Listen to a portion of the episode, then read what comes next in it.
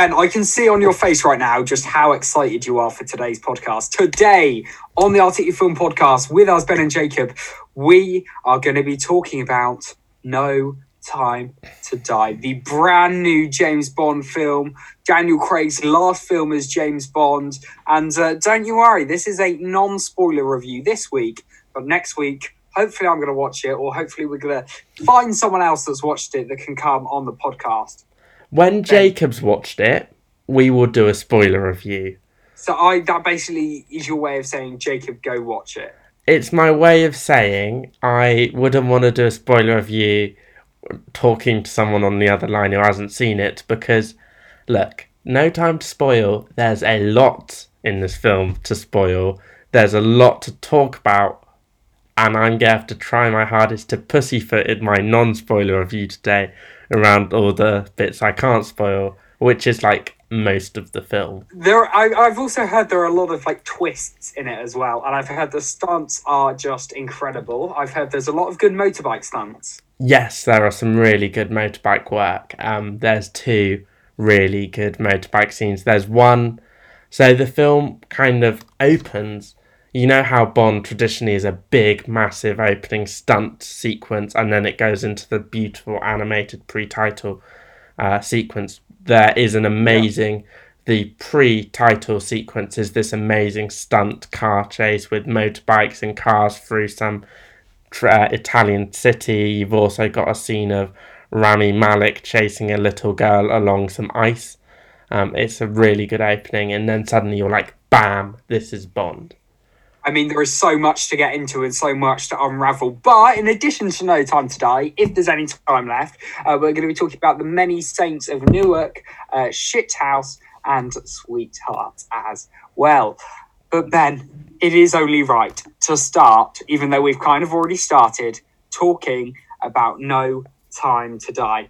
Should we start by talking about one of the biggest things uh, for this film and for the franchise? The last James Bond with Daniel Craig in. Yeah, and this is kind of the first time that it's a proper final goodbye for a Bond before, because you think about it, Connery's with Diamonds Are Forever, Moore's was A View to a Kill, Brosnan's Die Another Day. Every other last, every other Bond has ended on their weakest film, and then they've kind of been discarded because their last film and was have we crap. known have we known in the past that this was Roger Moore's last Bond film? No, I don't. I don't think it's ever been a big last one. Like this is the first time it's been it a big last It one. just happened after the film. Oh yeah, that was Roger Moore's last. Yeah, they kind right? of got booted think- off for a think- new Bond. Yeah, that's what's happened in the past. They release an unsuccessful film, the franchise soft reboots itself. But that's also slightly because Daniel Craig's James Bond is the only Bond to have had a continuing story arc over his five films.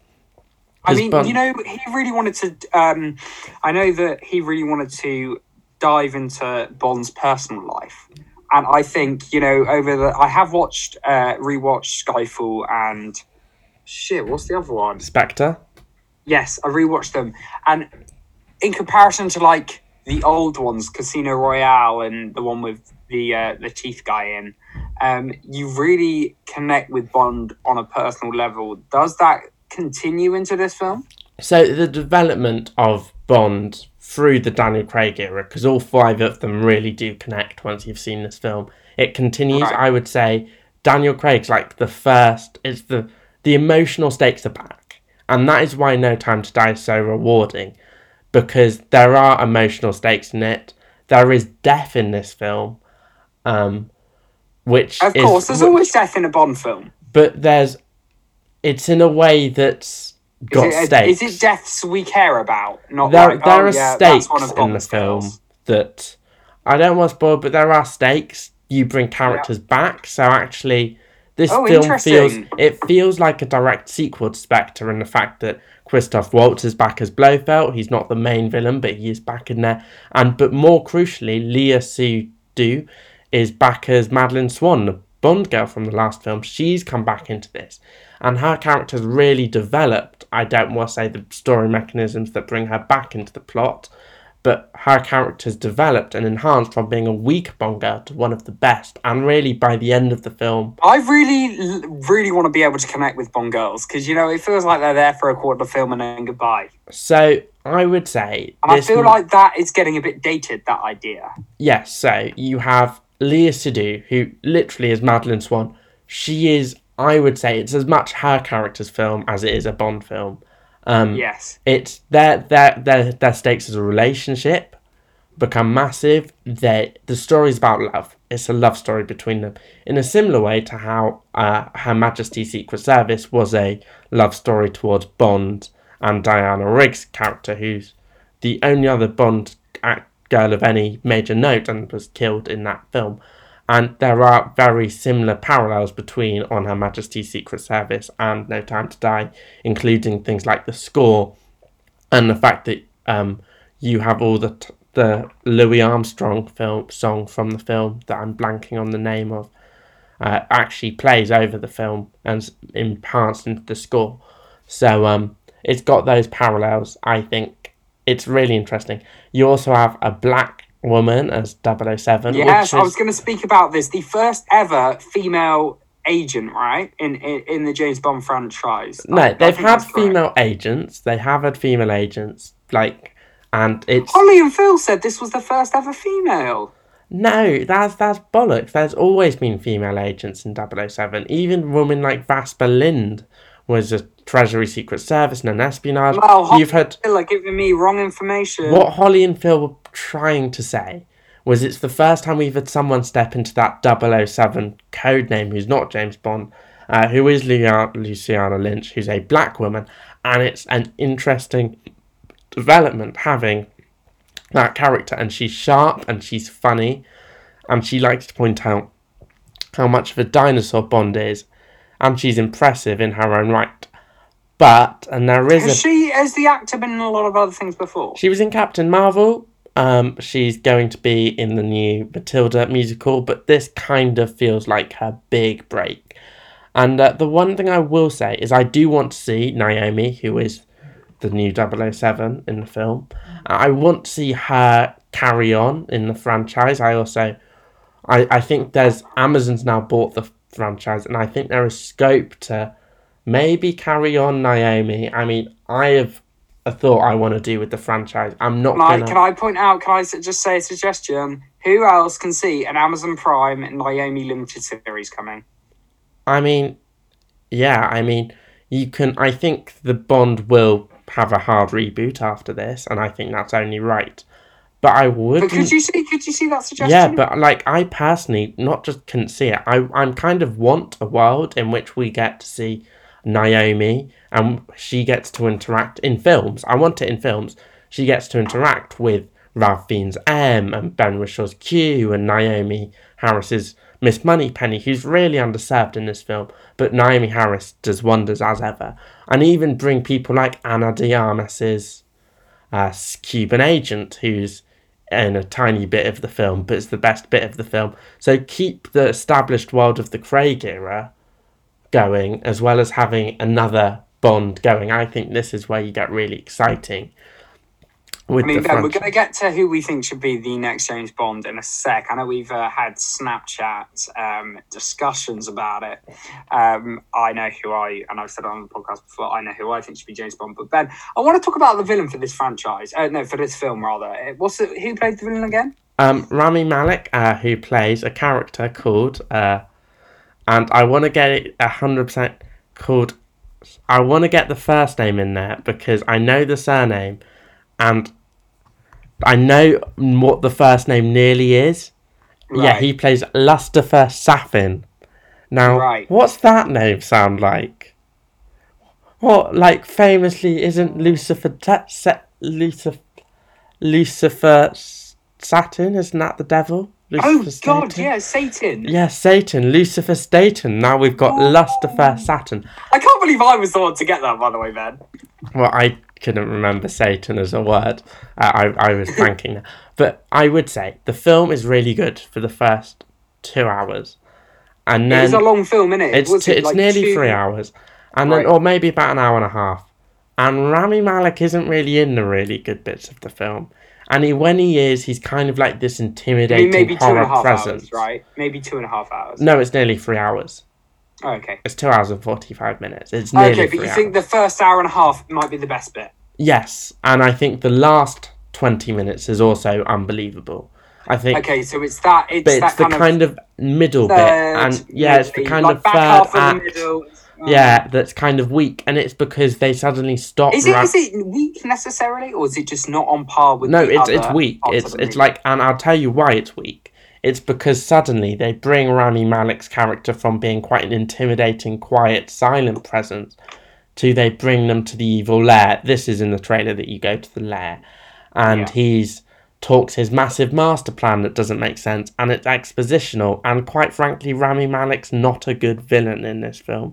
He He- is. he's the main villain, he's- right? Yeah, he's he kind See, of I've heard things that he's not bad, but he's not going to be your memorable Bond villain. And No, I he's, there's nothing memorable about him. His lines don't make sense. He kind of mumbles and goes James Bond in a really weird way. Um, he's he's unwatchable. I found it really difficult to watch the scenes he was in, and that may have been because by the time he was on screen for me, it was three o'clock in the morning because I went to a midnight screening. But I thought he was You want to go watch it again, Ben? You to go I watch it do. again. I do want to go and watch it again.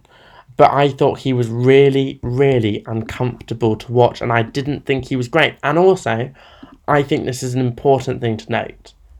I am so over Bond films and films in general having bad guys with facial scars. Oh my god! I am yes. so over it. I think it is such a lazy cliche that is so harmful.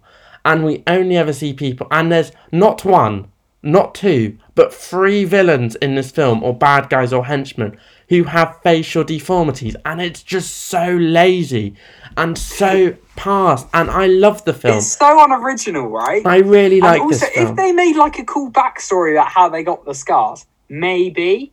I, but it's the fact that they all, every, like, so many villains in so many franchises. Yeah, yeah, I really like this uh, film, but it just feels like such an outdated fucking concept for a Bond film Right. that prides itself, and this one really does pride itself on being 21st century and being modern and being I believe there are aspects that have really hit that. Yes, and there are, and there are some really good bits, but in this aspect particularly, it just wasn't needed, and I was just fuming because you have a weak villain who you give very little characterization because this truly is Bond's story and it's Bond who gets the development, and Safin really does feel like an afterthought, like a plot to get in motion when it's quite a typical Bond bit villain, and then the kind of characterization is this facial scar thing. It's it's beyond bad. And if And it's beyond basic and unoriginal. and Spectre Spectre did the same thing in the fact that it started really well, really good first hour and a half, and then completely fell off the rails. No Time to Die does doesn't fall off the rails as quickly as Spectre did, and it doesn't hit the lows Spectre did. I like Spectre, but the second half of that film is not great. But No Time to Die does also manage to fi- find its feet by the end. But And Ben, overall, I don't want to say why, but I think it's because the end was needed. overall though, you do bloody love this film, right? Yeah, I really liked the action. I liked how John Wick it became. Um, I liked how kind of it went back to Casino Royale and how you felt the punches. There's Casino Royale, probably one of the most famous Bond films ever. the I'm talking about the first Daniel Craig Casino Royale, not the '60s one. That's still my fit. I was thinking back at it. I think because I did a on the website, you can see this. I did an entire. I ranked all the Bond films. Um, Oh wow! No Time to Die came sixth. Uh, if it, if you want to know, behind Yeah, where, where did what came first? Goldfinger. Right. Uh, It's just iconic. Uh, Which is the one with the guy with the teeth? well, Jaws. I, he was in lots of the Roger Moore films, which I The Jaws one where he's like in an aeroplane. I can't, I can't remember. The Roger Moore ones aren't amazing, but Goldfinger, the one with the laser and the cars, like that's just iconic. Then I had Casino Royale in second, Skyfall in third, On Her Majesty's Secret Service in fourth, Doctor No in fifth, uh, No Time to Die in sixth, and GoldenEye in seventh. That's high, mate. That is that. You know what? Because it's really good. It's really good, Yeah. and it is. and it's it- got some a lot of competition, right? Yeah, there's 25 films, but to be fair, About 15 of them. Which one came last? Uh, well, I included the 1960s Casino Royale, which is truly terrible. That came 27th. But, like, to be fair, I would say there's about seven bad Bond films, about 10 me, about tw- 13 mediocre films, and about eight good ones. So Right. Uh, It's- okay. So it's- this it's a good one. It's a- eight, it's it's a really really good film, and I think it cemented Daniel Craig as the best Bond.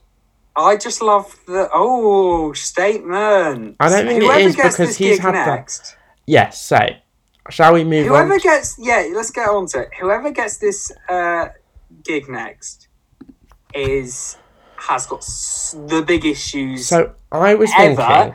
to, to fill, right? Yeah, this is my thought. huge. This is my thought. Having seen No Time to Die and knowing where No Time to Die ends, I think it would feel disrespectful if the next Bond film comes out before 2027 Why? because um Spectre Mate, came I out in want 20 it. I want it. No, because Spectre came out in 2015. Yeah? And that, and that's a 6-year wait we've just had. And I think let this It's film meant to be five years, though, wasn't it? COVID. It was meant to be five years, but it was still six. Like you can't deny it was six. I think I'm let, I'm not denying it. let this let this film rest. Give it its time. Give it a few years. And then when people and then do a really hard reboot. I think we can't dive into Bond for the next couple of years. You know, it's not like there can be a new Bond film complete reboot in three years. I just don't think it will work because of where this film's left the franchise. And I also feel like they're gonna want to pay Craig a little bit of respect and give him a little bit of time. And this film leaves the franchise in a really good spot. It's like the Avengers. It's like goat. the it's the twenty fifth Bond film, and it's like the Avengers Endgame of Bond films. So I kind of think leave it and then come back in five years' time with doing something completely different, like maybe oh, No, of a not really completely different. That's the thing. Mate, no, no, no, but not- But you can't, you can't shy away from the Bond roots. That, Yeah, but this I'm is not- The issue. This is the issue. I'm not no, talking about a complete reinvention. I'm talking about maybe do a younger Bond like Casino Royale wanted to do, and Daniel Craig became old Bond in three films. Because we've just done old Bond. Daniel Craig is old Bond. I think we've left old Bond in a really definitive way. So maybe we do a really young reboot. Maybe we do a funnier one. Maybe you do a 60s period piece with James Bond bring back into the 60s. Maybe you adapt an Ian Fleming book again. Try and I think do something different, but still being James Bond. Like there are many because this is a franchise that's been going on for sixty years. There are many different things that you can do over sixty years, and it's been many different things. So I think you can still be Bond while being quite, but I think it needs to be quite different from No Time to Die. So that's why I really think Idris Elba and Tom Hardy Yes. who would have been great Bonds 10 Oh. years ago. Yeah. I I don't think they would work because I think they would be they wouldn't be distinctive because they'd be treading back on the ground that Daniel Craig's just walked. I don't believe the next Bond's going to do five films. No, I don't either. I reckon they'll do three or four. three. But but I don't know because it Um, is a role. It's a role that people do tend to stick. But even if you do three films, yeah, that's still ten That's years. 15 years, 10, 15 years. Uh, let's it, it, it'll be nine years quickest from today it would be nine years quickest so like that's what 2030 so that you do and barbara broccoli will have this in her mind. The person she casts for the next bond will need to be able to play the role in 2030 maybe even 2035 which means they can't be what? Any younger than about 36 they can't your be older than their late 30s they can't be in their and also if you start with someone in their 40s by three films they've got nowhere to go because they've just done old bond and people are bored of old bond I mean, the person I want to be Bond is someone who is 49, but he's in bloody good shape for the age of 49.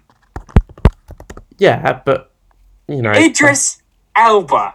just watch I Luther. just feel like he would be absolutely perfect. I think he would have. I think he he's great. Watch Luther. Just watch Luther. He's Done. I've watched it. I know. Just I enjoy Luther. Have Luther as his definitive work, or The Wire, to be fair. But he. But the thing is, it just seems like he's made to be James Bond. Mm. If he got it, Ben, if he got the role, which he is one of the bookie's favourites, right? Would you be annoyed? No. I think actually I would because I think he's I think he's a hip replacement away. Like I just I think he would be treading on ground that Daniel Craig's just trod on because how do you make him an interesting like where do you bring the Bond character with Idris Elba in that's distinctive?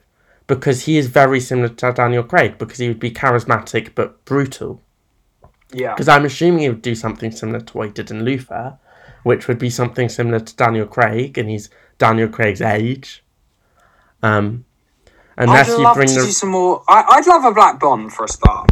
I would love, I would love a black or a mixed race Bond or an, Yeah, a, a- think- a Southeast Asian Bond. I think that is Well, the thing, as long as it stays, as long as the character remains from England, it, it, I wouldn't. I, it's got to So, have. the do you want to know who. I'm throwing out? But I Daniel Kaluuya. Definitely want someone from a black and minority ethnic. Who are you throwing out, Ben? Daniel Kaluuya. Let's have him. He's 32. He's just won his Oscar. He had his break in a spy film 10 years ago uh, in Johnny English Reborn, where he played Tucker. Um, he's No, just, that guy. yeah, he's just won his Oscar for Judas Yeah. and the Black Messiah, which he is Which you love. Yep, and he's such a physical presence in that film. He was amazing in Get Out, but he's also been really dark and scary in Queen and Slim or Widows. He's charming, he's charismatic, he's British. Like, I I think he's probably the person Barbara Broccoli will call up first. Let's not even in 10, 15 years' time. He could he'll be Daniel Craig Craig's age in 20 years. So there's a place you can go with him. If- I, ju- I just feel like Idris deserves it, man. And I feel like if Idris No, he wants to get it doesn't. this time, He he doesn't deserve the role. He's had iconic roles in the past. He's had Yeah. roles which he's made iconic. You know, and I don't think why why are we saying an actor deserves it considering only six actors will ever get it? It's not like an Oscar. Idris Elba undoubtedly has had work in his career. By the end of it, he should get an Oscar. But like, he doesn't know. He's not owed this franchise. no, I, I I know that.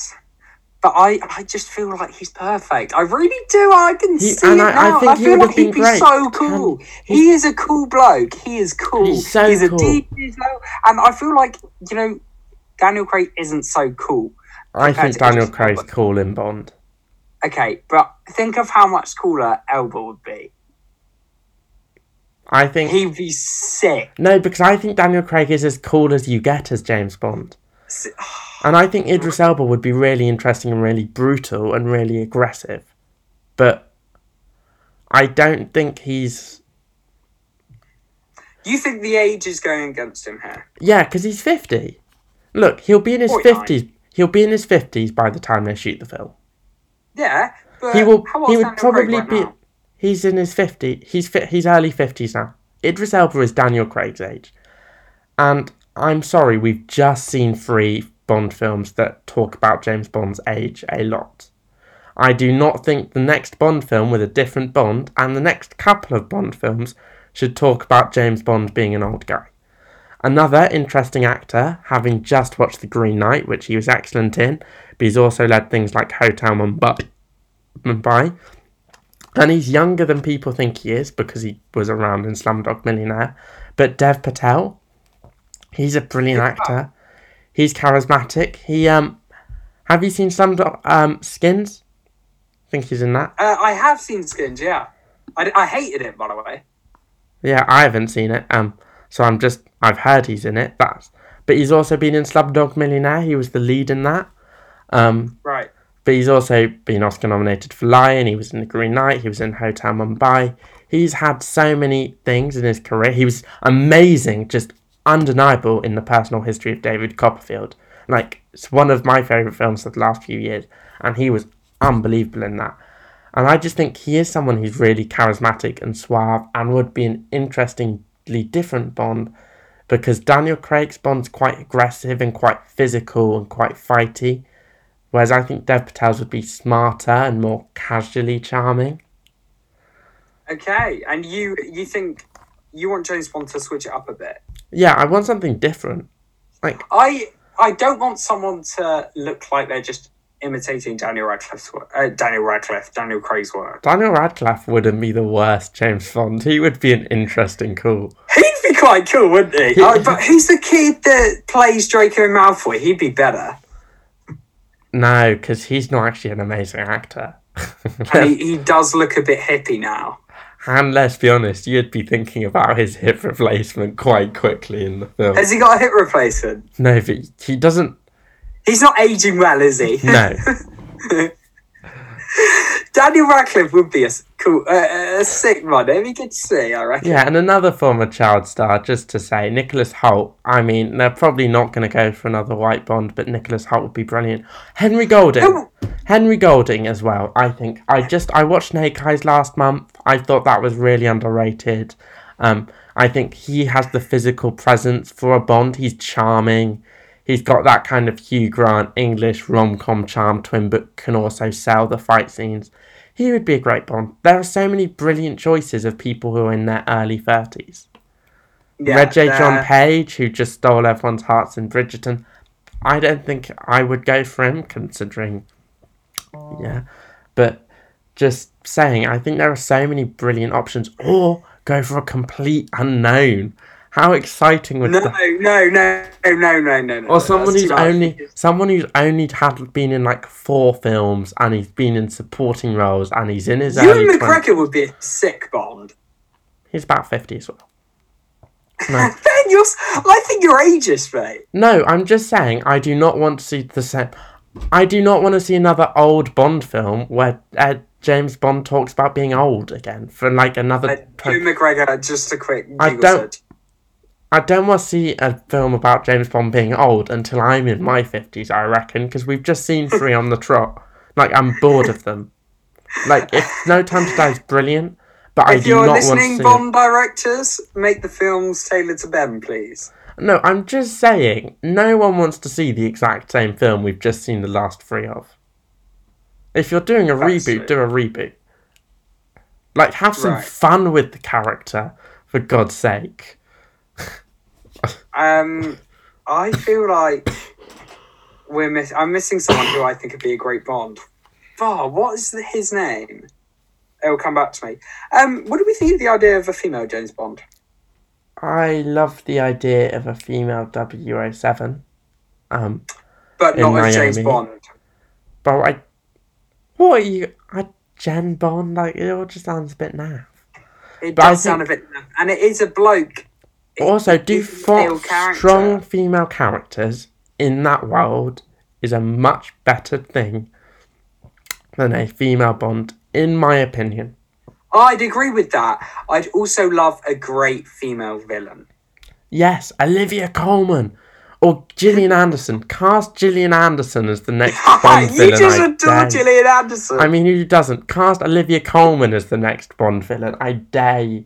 Cast her as like a Bond villain for the next three films. Do I it mean, like Gillian Anderson would be a great Bond. Yeah, do it like this is a weird shout, but why don't they announce this is the hero for the this is the new Bond and he's gonna do three films, and this is the new villain and she's gonna do See, three I'd love the idea of a villain who sticks not around. getting defeated at the end of a film.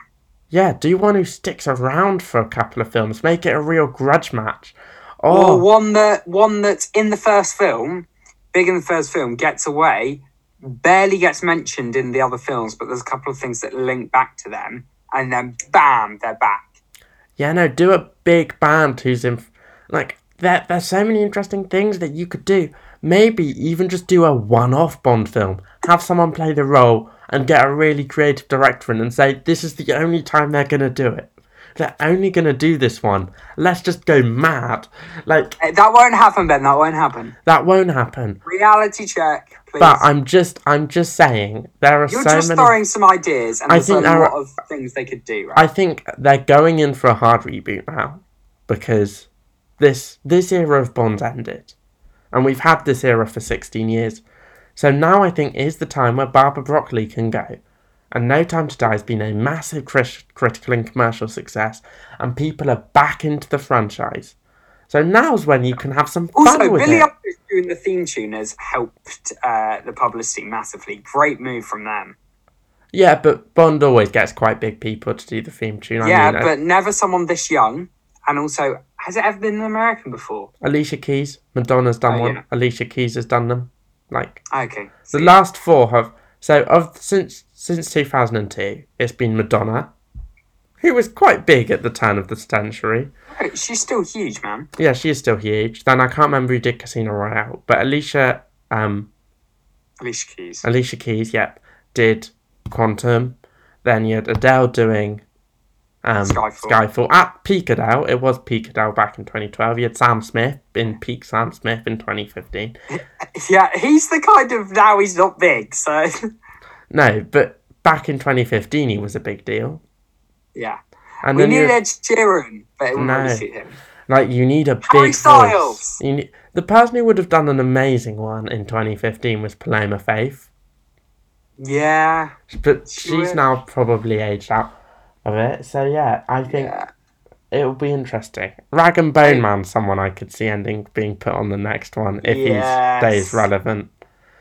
I feel like Yeah. they'll go for Guy again after this. Just shake it. Yeah, it's yeah. I, I don't know. I'm but I do love the Billie Eilish "No Time to Die" song. I love that her brother like composed it all as well. I think it's a good Bond song. Um, It is a good Bond song. Um, okay, are we done with James Bond? yes, we'll park that till you've seen it and we can talk about the end. Should we go on to the Many Saints of Newark? Am I saying it right? Yes. So this is yes. this is the Sopranos prequel film that um is this is in my opinion, okay?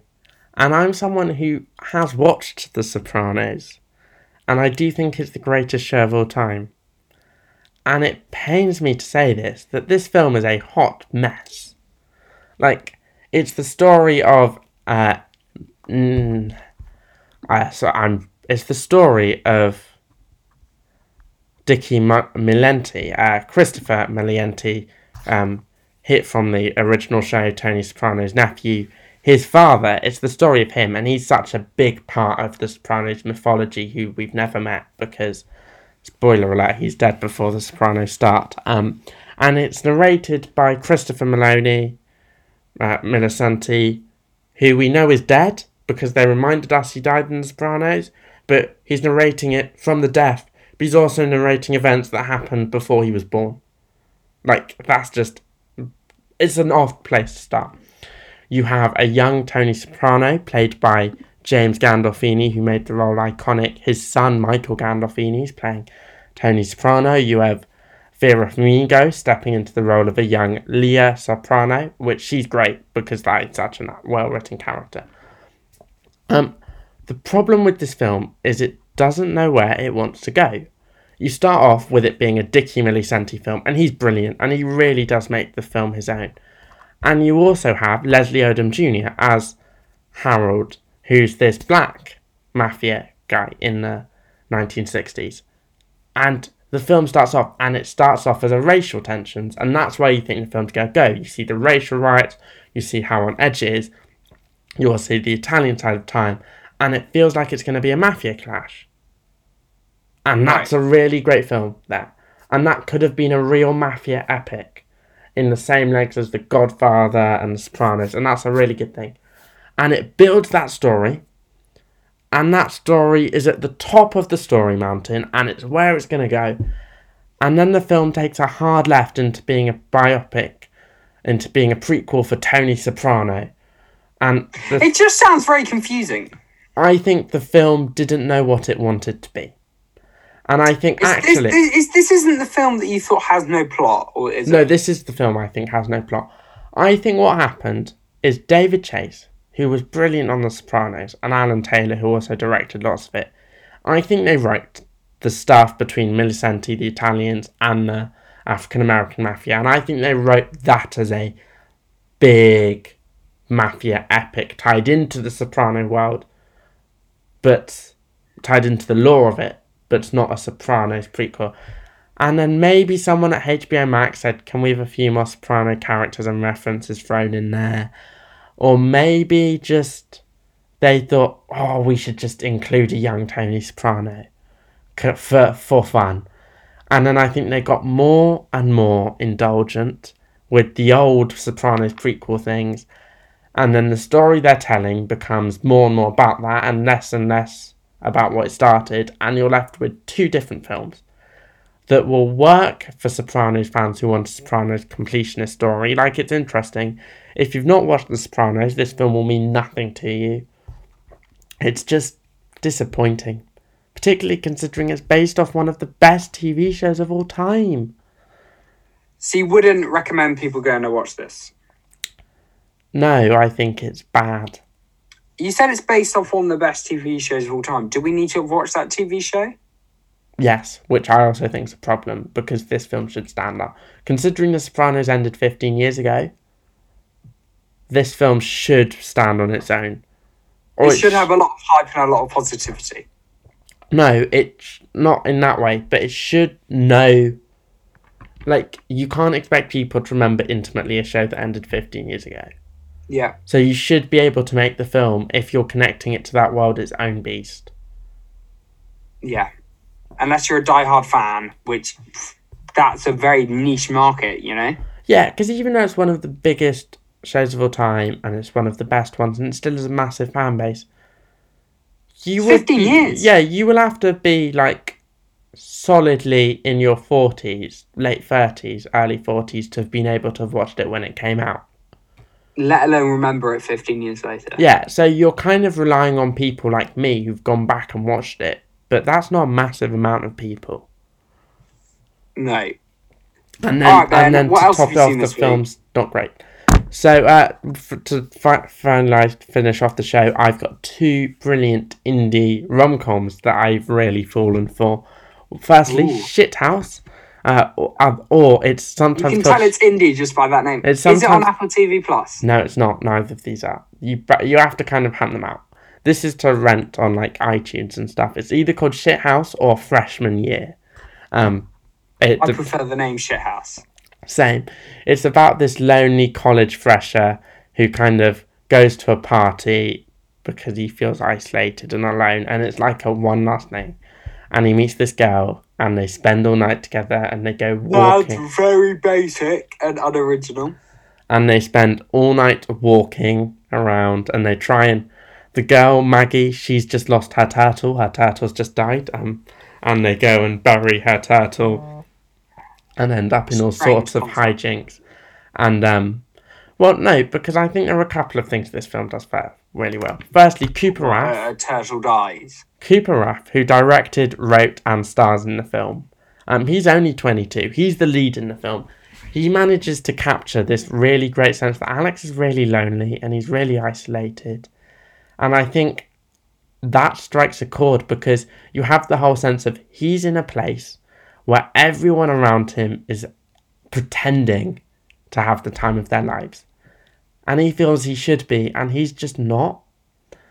And I think with the pandemic and the way that's affected uni, I think the feeling of isolation and loneliness that a lot of students have, I think that really comes through in this film.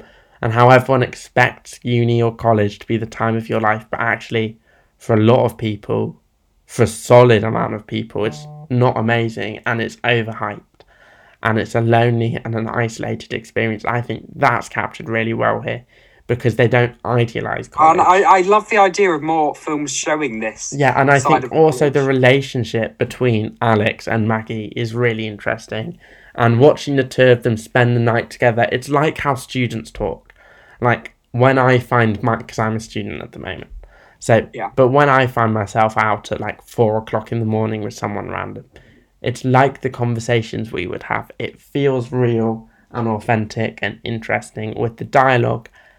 And I think that's what stands out. And I think that's what makes it one of, I think it's the first great rom com of the 2020s. I think it's really interesting. It's one of my favourite films, even though it did make me feel a bit down on my own uni experience, but screw that. I really like it. And I think I will watch whatever Cooper Raiff does next. He is such a genius. I think he's. This is like it feels like you're watching the You've first gone film from making me think. of oh, Richard this film sounds. Um, sorry, I'm yawning. I am tired. It is eleven thirty at night, um, and I, I'm still in my work uniform. Um, it's gone. You know, from what you're speaking about, it's gone from making me think, oh, this sounds boring, uh, quite uh, uh, unoriginal and strange about burying a turtle. To, I want to watch that. No, you do. It's it's a it's a really interesting film. It's it's slow. Yeah. It is a slow burner, and there is dialogue, and it's not for everyone. I think it will relate to a lot of students. I think it will relate to almost any single person who did first year during the pandemic, even the, particularly because I've just got back to in person uni, which is the first time it's happened since I started uni, and all of these second You kind of had your freshers a year later, right? no, not really. I but because I knew people and I've just been enjoying myself. Um, I've got a cold because I've been enjoying myself too much. But we all got to actual learning. We all got to actual learning in seminars, and we were like, "Oh my god, we're being in rooms with people instead of in our own room on our laptop," and it just felt so real. So I think it really related to me, and and I think it relates to a lot of people as well. Yeah. Um, another indie film uh, you've watched is Sweetheart. Talk to me about that. Yeah, so this is a very British film. Um, it's Yay, It's- we love British films. I, I, I love this. I really enjoyed Sweetheart. Um, it's a rom com as well, and I really enjoyed that. So it's let it stars AJ, led by Neil Nell Barlow, who's a socially awkward, environmentally conscious, pessimistic, doom and gloom, uh, t- teenager who um goes goes on like this family uh, holiday camp to a campervan park with her family. Um, where she unexpectedly kind of falls in love with the hot, uh, very attractive, sun loving, free spirited lifeguard Isla. Um, it's one of those first love films that's really sweet and it's really beautiful, uh, but it doesn't feel contrived. I mean, it does a really good job of setting that feeling that you go on holiday and you can be whoever you want to be. And we've all been on those week holidays where it kind of feels like your life's in limbo, but it's fantastic and you change who you are. And then sometimes you find love or you find friends. Um, it's got a good soundtrack. It does. It creates a really good world in two hours, and it's really funny, really funny. I think it's a really brilliant film. I saw it in cinemas. I'm not sure if it's still in cinemas. I doubt it is. But Was I, it a popular screening? Was was it busy? no, it was me and two other old people. Other old, like two old people. Um, The three of you. yeah, there are three of us, and we were all laughing our heads off because it is really funny. Like, yeah, and it it it did great considering the two people in the audience with me were probably about fifty years older than I am. Considering all, actually, there were a couple of other people in there, but considering there were about six people and there were quite a wide range of ages, the la- everyone was laughing. I think That's it good. plays really well. It moves you. It's got a really good family dynamic. I love this film. I can't wait to watch it again. There's so much good stuff in this podcast. Go check out. Go check out Shithouse, Sweetheart. Don't go check out um, the Many Saints of Newark. And go check out Uh, No Time to Die. Yeah, I need to go watch No Time to Die. um, so that's my homework, if you like, for this week. And I actually really want to go watch it. I'm gonna. Th- I'm thinking Nando's followed by No Time to Die should be good. I think Uh, if you go with well, people, Diving into what I thought about the new James Bond on the show next week. Jacob, if you go with people, go No Time to Die, then Nando's, because you'll want to talk about the film. You will want to talk about the film. Okay, all right. That, oh, okay, sure. Okay, that's it sorted then. That's it sorted. Uh, ben Heath101 at gmail.com to get in touch. Articufilm on Twitter. Just Google Articufilm as the first thing that comes up. You can read all of our reviews. I say our, they're Ben's. Um, cheers so much for listening. Give us a little like, five star review, maybe a little comment. It'll really make our day. Right, no time to die and bed first. Here I come. See you next time. Bye.